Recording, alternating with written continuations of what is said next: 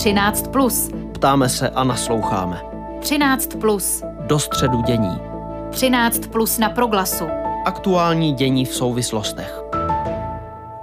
Dobrý den při poslechu v proglasu a pořadu 13 plus přeje Aneška Jakubcová. Dnes nás bude zajímat bilance loňského hospodaření tuzemské katolické církve a upozorníme na začínající Mezinárodní festival dokumentárních filmů Jihlava. 13 plus. Do středu dění. Výroční bilanci hospodaření tuzemské katolické církve včera v Praze představili generální sekretář České biskupské konference Stanislav Přibyl, pomocný biskup brněnské diecéze Pavel Konzbul, socioložka Kateřina Pulkrápková a ekonomický poradce ČBK Karel Matiska, který je s námi nyní v telefonickém spojení. Společně se za loňským církevním hospodařením ohlédneme. Dobrý den, vítejte na Proglasu. Dobrý den.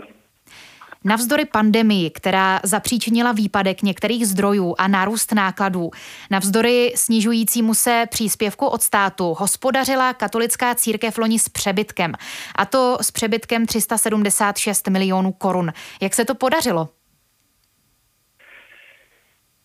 Já si myslím, že to je proces, který byl nastartován vlastně eh, těsně po eh, schválení zákona o vyrovnání eh, státu s církvemi musíme si uvědomit, eh, že eh, došlo k tomu, že stát postupně přestal financovat nebo přestává financovat církve druhé strany vrátil majetek, především jako katolické církvi, která se musela naučit hospodařit, tomu začít učit hospodařit s tímto majetkem. Samozřejmě pro církev to byla úplně nová situace a ze zisků, respektive hospodářských výsledků tohoto hospodaření se začít sama financovat. Takže pokud se ptáte, jak se to podařilo, tak si myslím, že to je e, v podstatě několik, několikaletý vývoj e, učení se, získávání zkušeností s, se zprávou majetku, který byl především vrácen v restitucích, a to jak majetek nemovitý, tak majetek finanční, který se postupně, který se postupně splácí. Pojďme který se... stát postupně splácí. Rozumím. Pojďme se na chvíli ještě zastavit u těch výpadků příjmu a nárůstu e, potřeby eh, tedy e, zvýšit ty výdajové stránky rozpočtu církve. Co konkrétně tedy pandemie zapříčinila? Kde bylo potřeba utrácet víc a kde e, bylo potřeba šetřit? No tak především pandemie částečně snížila dary, eh, dary věřících. Eh, víme, že v loňském roce se zásadním způsobem omezila účast na bohoslužbách, eh, takže kostelní sbírky v podstatě klesly zhruba o 36%, což je zhruba jako okolo 200 milionů korun. Samozřejmě to výpadek je.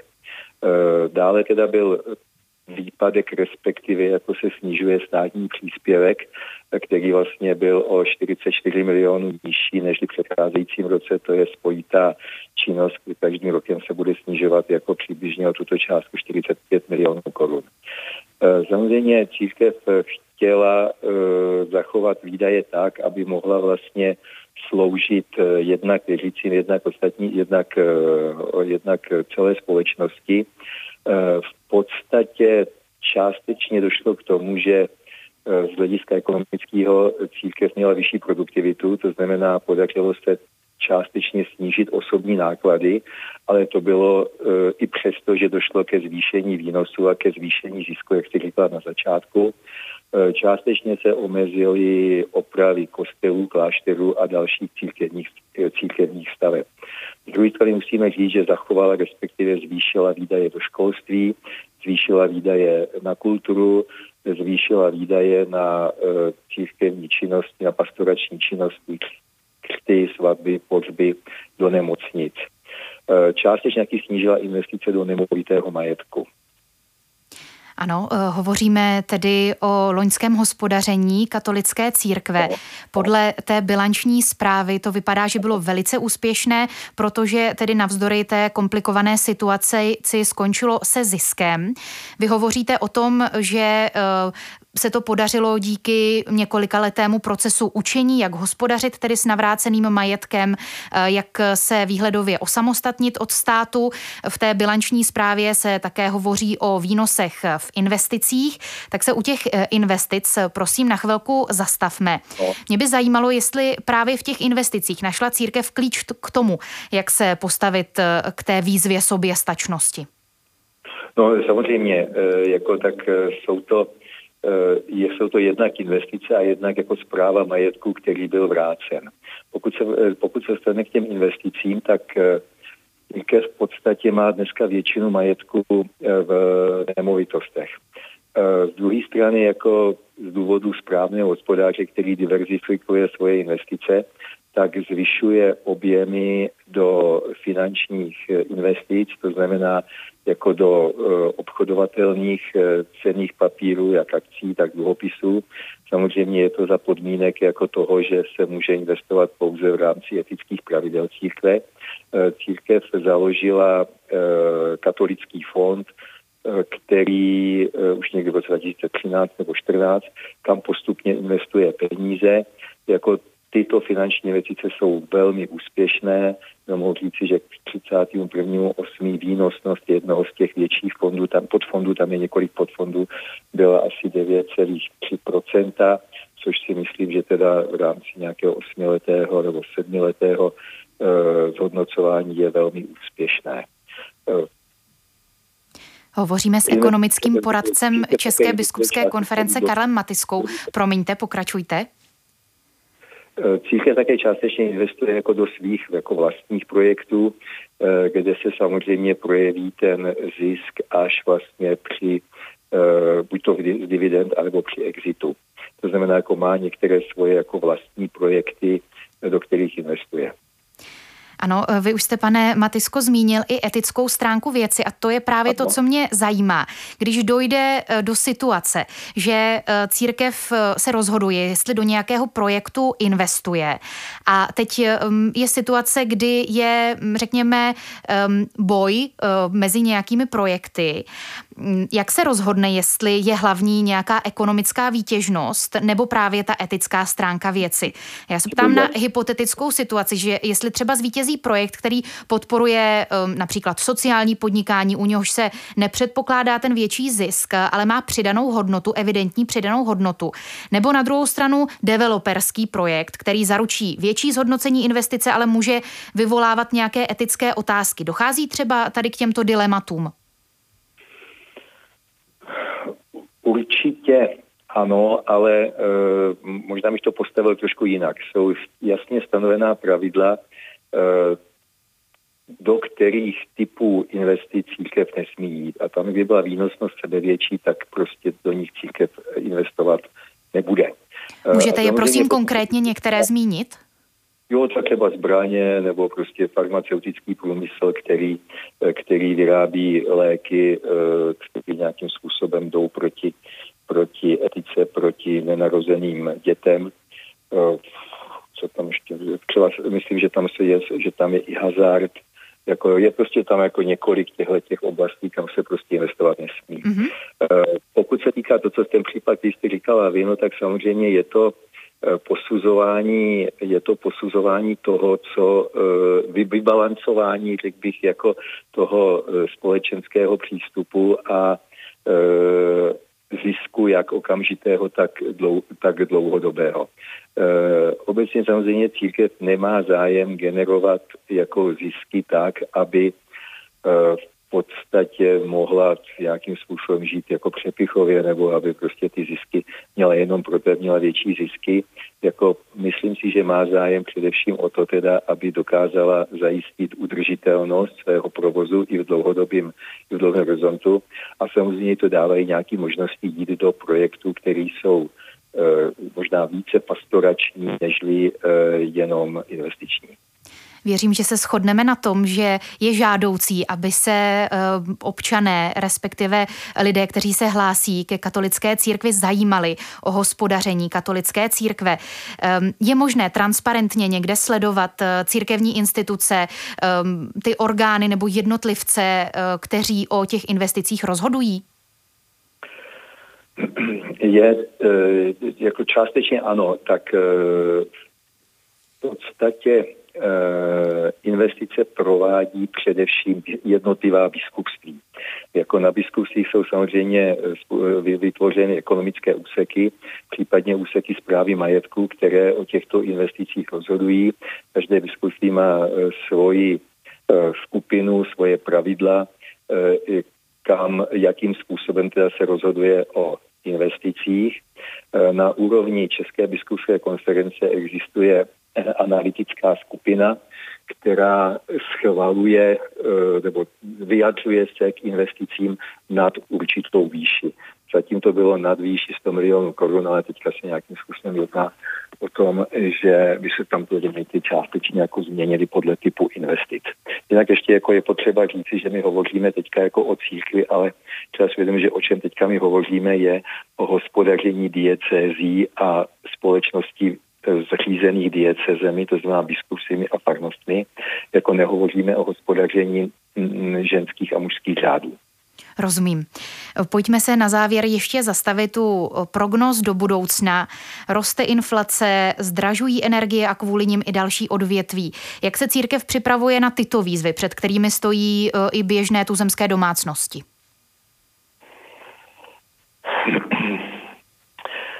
No, to je dobrá otázka.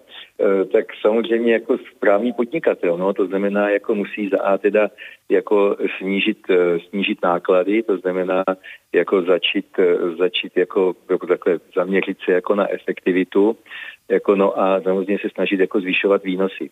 No, především pokud se týká toho, o čem vy hovoříte, tak to je jako to je v případech jako vlastního podnikání, to je spíš otázka jako na to, jako jak se na to připravují jednotlivé podniky. E, pokud se týká uh, majetku církve, tak to jsou především teda nemovitosti, jako které jsou v ve velké části jako pronajaty, e, pokud se týk, takže tam by ten vliv jako neměl být jako zásadní v tomto smyslu. Potom samozřejmě to jsou lesy, kde spíše než náklady e, o hospodaření v lesích rozhodují e, výnosy a ceny dřeva, jako nejen v Čechách, ale, ale ve světě. Těžko se k tomu můžu jako nějak konkrétně vyjádřit. Díky za čas ekonomickému poradci České biskupské konference Karlu Matiskovi. Díky, eh, že jste byl naším hostem a ať se vám dnes daří. Vám taky nasklánou. 13. Plus. Ptáme se a nasloucháme. A přicházíme s druhým tématem. Začíná 25. ročník Mezinárodního festivalu dokumentárních filmů Jihlava. Po roční pauze způsobené pandemí koronaviru se znovu vrací do jihlavských kinosálů. Loni se program konal online. Do neděle přehlídka nabídne na 300 snímků. Masterclass Oscarového režiséra, inspirační fórum i virtuální realitu.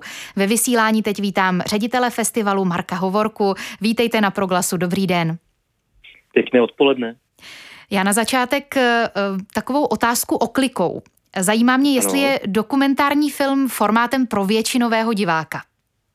Hm. No, já, já myslím, že určitě. A právě se to je ukazuje se vzrůstajícím zájmem diváků dokumentární filmy. Uh, oni dlouhou dobu uh, stáli spíše stranou a byli, řekl bych tak, odsouzeny třeba na noční uh, časy vysílání v televizi, ale právě i Hlavský festival ukázal, že má obrovskou základnu diváků a lidé, když jednou už se na dokumentární film podívají, tak vlastně zjistí, že to často oslovuje mnohem více než hrané filmy, protože zkrátka to vyrůstá eh, z témat, kterými všichni žijeme. A to je, myslím, ta síla, ale zároveň eh, skrze svědectví anebo i historické materiály se skrze dokumentární filmy můžeme dostat i k událostem starým několik desetiletí nebo i více, což právě je třeba příkladem i uh, zmíněná masterclass režiséra Olivera Stouna, který uh, v hlavě představí svůj film o JF Kennedyho. Mě napadají uh, tituly jako Šmejdi o podvodných praktikách prodávání seniorům v síti, to jsou zase nekalé praktiky uh, na internetu vůči dětem. 13 minut, to je teď uh, třeba aktuálně úspěšný snímek o pirátech silnic. Tyto filmy, myslím, že se dostaly do širšího povědomí eh, v občanské společnosti. Co takový úspěšný dokument musí mít, aby zaujal, ale stále si držel tedy nějakou tu dokumentární hodnotu? Je tam důležitý silný příběh, emoce, téma, eh, jak jste o tom hovořil, téma, které se dotýká běžného občana, nebo třeba i určitá míra kontroverze? Hmm. Eh, určitě, určitě jste všechno uh, zmínila. Já myslím, že v podstatě to platí opět jako u každého jiného filmu. Ten film musí být originálním způsobem uchopený, vyprávěný tak, aby nás to lákalo, aby nás to bavilo, aby jsme si říkali, jak tohle natočili, nebo jak je možné, že tady ta kamera byla a vlastně vnímám, že i ten protagonista třeba vůbec neregistruje. Zkrátka, že těmito filmy, které jsou takhle úspěšné, často až na výjimky, uh, jsou ti filmaři spojeni uh, několik let a věnují se jak rešerši, tak zůstávají třeba, třeba s těmi hrdiny, uh, tráví s nimi roky, než vůbec začnou natáčet. A to jim také dává ten kredit, že vlastně opravdu vědí, o čem točí, jo? protože dneska samozřejmě máme kameru všichni v mobilním telefonu, nebo skoro všichni, a v podstatě každý z nás se může stát dokumentaristou, ale ta míra zaujetí, ta míra uh, bezprostřednosti je, je dána tím, jak moc jsem tomu tématu věnoval. A pak samozřejmě je to umělecká disciplína, to znamená, je to i o talentu a uh, nějaké nápaditosti, uh, schopnosti vytvořit si vlastní rukopis, což třeba, když jste zmiňovali filmy Víta Klusáka, tak určitě jsou rozpoznatelné. Je vidět, že Vít Klusák je velmi originální tvůrce, který má právě svoji cestu, jak ta témata vypráví než vypíchneme z vaší programové nabídky konkrétní snímky. Prosím eh, o zmapování nějaké charakteristiky, eh, jestli jste šli po konkrétních tématech, eh, nebo hm, zkrátka nám poodhalte, prosím, pane mm-hmm. Hovorko, nějakou strategii, jak jste tu programovou nabídku letos koncipovali. Určitě moc rád. Tak každý rok se vlastně na festival přihlašují filmy doslova z celého světa.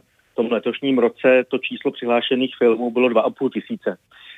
Z těch filmů my vybíráme především eh, do soutěžních sekcí. Festival má, řekněme, takové eh, čtyři hlavní soutěže. Tou první je velká eh, mezinárodní soutěžní sekce Opus Bonum pro autorské dokumentární filmy, které jsou spíš, řekl bych, uměleckého ražení, kde je zajímavé i to, Eh, jak filmařsky danou věc eh, tvůrci nebo tvůrkyně uchopí. Eh, pak druhou sekcí, která naopak se věnuje spíše těm velkým tématům a dává prostor diváckým filmům, tak to je soutěž s svědectví, které se orientuje hlavně na politiku poznání, případně přírodu, otázky spojené s ekologií nebo klimatem. Třetí velkou soutěžní sekcí je sekce fascinace, která zkoumá krátké filmy uh, experimentálních tvůrců, kde sice východiskem je nějaká dokumentární materie, nějaký dokumentární postup, ale jsou to filmy experimentální, které opravdu jdou za hranu toho, co je běžné, snaží se najít něco nového. A čtvrtou takovou hlavní ústřední soutěžní sekcí, která je velmi oblíbená nejen diváky, je so- sekce Česká radost, určená nejnovějším českým dokumentárním filmům. To jsou ty filmy, které většinou od hlavy dále najdete právě i eh, v české kinodistribuci, nebo které, a to nás moc těší, s úspěchem uvádějí i zahraniční festivaly. Tak vás eh, teď poprosím o tipy z programu Jihlavského festivalu.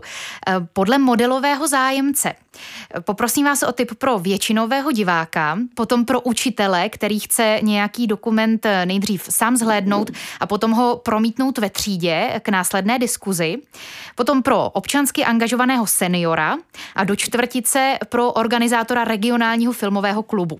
Tak nejprve pro většinového diváka poprosím. Dobře, tak to jste si pro mě hezky připravila. To je samozřejmě strašně těžké vybrat eh, z těch 300 filmů, ale teďka říkáte pro většinového diváka, ano, ano, pro nej... toho, který přijde třeba poprvé. Tak, přesně. Hmm, tak eh, tady bych určitě volil uh, nějaký velký divácký snímek uh, od režiséra, který již uh, má uh, něco za sebou a nás moc těší, že letos uvedeme například nový film režiséra Martina Marečka, kterého spoustu lidí, kteří se zajímají o film, už určitě znají. Eh, on se ve svých posledních filmech věnuje tématům uh, mužů, eh, jde vlastně tak trochu proti proudu, protože mnoho, mnoho filmů a mnoho prostoru se dává ženským režisérkám nebo ženskému pohledu a Martin Mareček vlastně zkoumá, co, co se děje s muži, jak se proměňuje jejich role ve společnosti, jestli tu proměnu muži zvládají. Ty filmy jsou v celku kritické a nový film je portrétem filmového kritika Kamila Fili ale není portrétem toho, jak uvažuje o filmu, ale jakým je Kamil Fila, jako, jakou je osobností. A myslím si, že ten film vyvolá velmi zajímavé diskuze, protože právě klade otázky, které můžou být pro někoho i nepříjemné nebo palčivé, ale zároveň je klade s velkou empatií a řekl bych sebekritičností do vlastních řad. Hmm. Teď je nějaké téma, které by mohlo být atraktivní pro studenty, řekněme, středních škol, tedy typ pro učitele, který by ho rád zařadil do výuky k následné diskuzi. Hmm. Tak tady bych doporučil třeba snímek novináře a režiséra Tomáše Etzlera, který se jmenuje Nebe a který on a jeho tým natočili v Číně v jedné pečovatelské instituci, kde se pečuje o zdravotně tělesně postižené. A ten film je vlastně zajímavou zprávou o Číně ve dvou úrovních. Jednak jej právě komentářem provází Tomáš Etzler, kterého známe jako toho velkého silného muže, který stojí eh, na nejrůznějších místech eh, světa eh, dlouhou dobu právě i v Číně, kde se dějou důležité události, ať už politického nebo ekonomického života je tím neohroženým zpravodajem a zde on nám vlastně podává tu zprávu, co on cítil, co zažíval, čemu čelil, za jakou cenu on uh, musel vlastně, jakou cenu musel podstoupit, aby uh, získal skutečné informace a ne vytvářel jen čínskou propagandu. A tou druhou liní toho filmu je vlastně uh, zajímavý moment, protože on, uh, když natáčel v tomto sirotčinci, uh, tak uh, vlastně původně si myslel, že poukáže na um, nějakou, řekněme, jakoby tragickou uh, tvář Číny, jak uh, se staví k těm, uh, těm slabým, těm lidem, které uh, osud nepodpořil a je známo, že ať už Čína nebo třeba Rusko opravdu, co se týče ústavu pro sirotky, je na tom uh, nejhůře na světě. Nicméně zrovna ten siročinec, do kterého se uh, se svým štábem dostal, hlavně jeho štáb, se tam dostal, on to natáčení, řekl bych tak, jako by moderoval z dálky, tak ukázal, že ten siročinec je paradoxně vlastně oázou citu.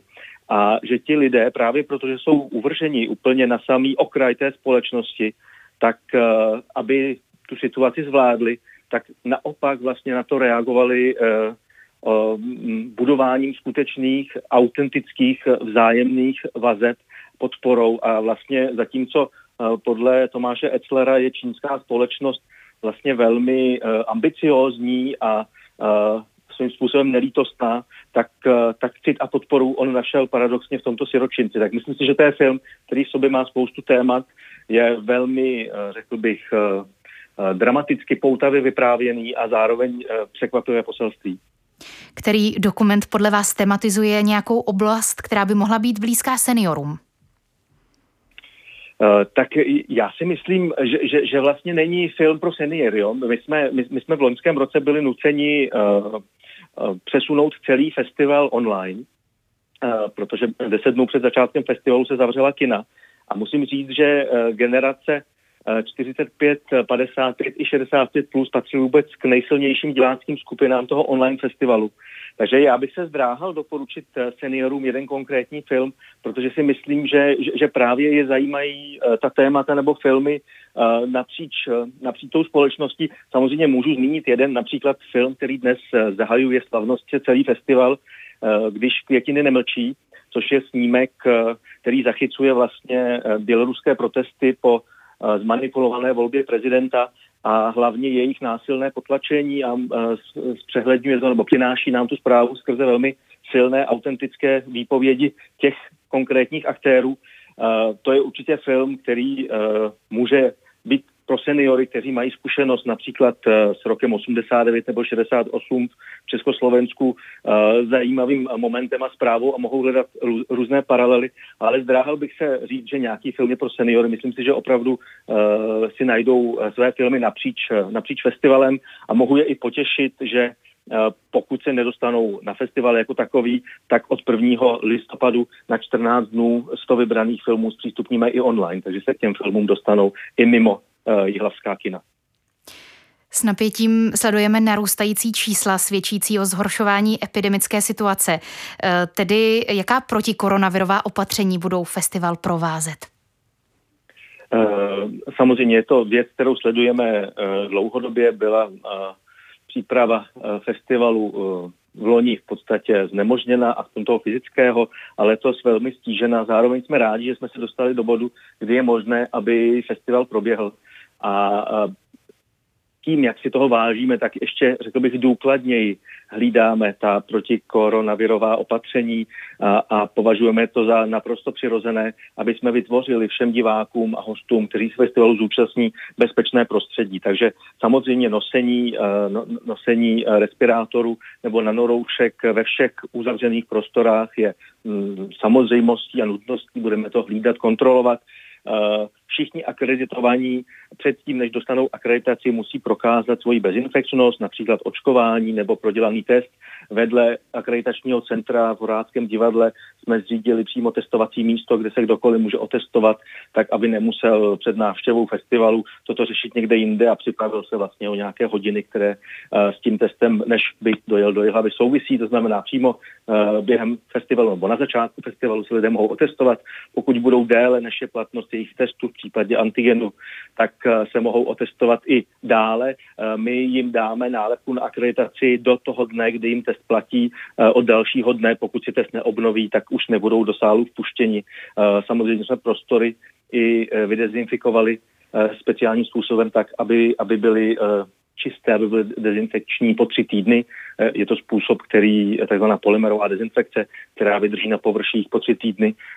A ubrali jsme každý den jednu projekci, tak abychom mohli prostory po každé projekci větrat. To znamená, opravdu pečujeme o to, aby se u nás diváci cítili bezpečně a je to pro nás důležité říká ředitel Mezinárodního festivalu dokumentárních filmů Jihlava, který dnes začíná, Marek Hovorka. Díky za váš čas pro posluchače Rádia Proglas a ať se vaše aktivity daří.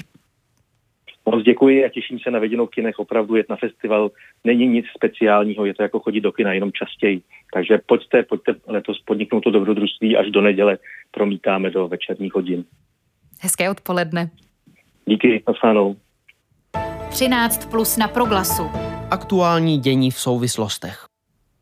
Pro dnešek je to všechno. I za kolegyni Janu Kuklovou, která se na pořadu podílela, se loučí Aneška Jakubcová. Hezké odpoledne vám všem a zítra naslyšenou. thank you